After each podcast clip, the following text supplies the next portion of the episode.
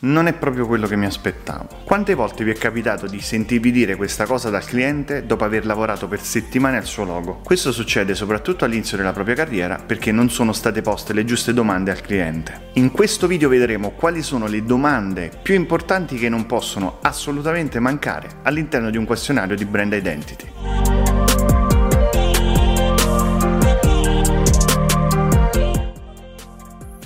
Qual è il tuo business? Questa domanda serve per comprendere in modo profondo il mercato in cui opera il nostro cliente, quali servizi offre e in caso di prodotti come vengono realizzati e perché sono così speciali.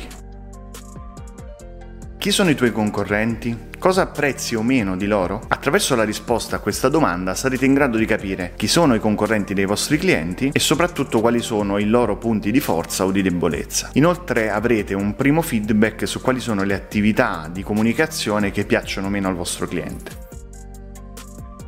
Quale problema risolve la tua azienda o il tuo prodotto? Questa domanda mette in risalto i punti chiave che potrete utilizzare per dare carattere al logo che andrete a progettare. Inoltre, risulta molto utile per definire il brand positioning. Se non sapete che cos'è, ho realizzato un video sull'argomento, vi lascio il link qui sotto nell'info box. Perché dovrebbero scegliere la tua azienda o il tuo prodotto? Cosa fa la tua impresa in modo così speciale da farti preferire rispetto alla tua concorrenza? Indica 5 aggettivi che rappresentano la tua azienda o il tuo prodotto. Queste parole sostanzialmente vi aiuteranno a dare personalità al logo che andrete a progettare. Adesso passiamo alla parte relativa al design, quindi alla parte estetica del logo. Se presente, qual è il nome preciso che deve apparire nel tuo logo? In caso di rebranding il nome sarà già presente, quindi non dovremo individuare un nuovo nome. Diversamente il cliente potrebbe fornirci una sua idea, ma se la sua idea chiaramente non è adatta, dovremo essere noi a consigliargli il nome adatto per la sua attività o per il suo prodotto. Hai già o vorresti un payoff da associare al tuo logo? Il payoff è una breve frase che di solito troviamo al di sotto del logo che ne racchiude l'essenza. Può essere molto utile per aiutare a memorizzare meglio la marca. Payoff come Think Different oppure Dove c'è Barilla c'è casa hanno sicuramente aiutato a far crescere le rispettive aziende.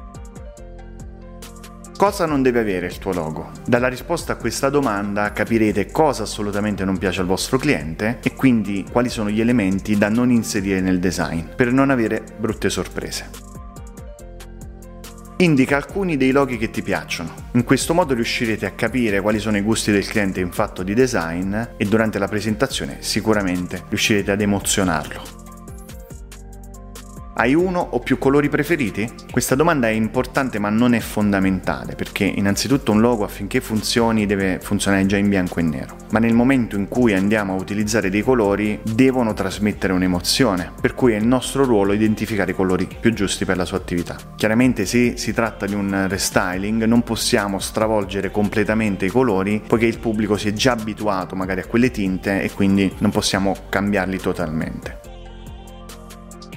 Dove verrà utilizzato il tuo logo? Sapere dove verrà utilizzato è fondamentale perché un logo ben progettato deve sapersi adeguare su vari supporti, senza influire in modo eccessivo sui costi di stampa. L'ultima serie di domande sono importanti per capire lo stile e il carattere del logo. Vediamo quali sono. Vuoi che il logo sia più classico o più moderno? Più maturo o più giovane? Maschile o femminile? Naturale o sofisticato? Astratto o concreto?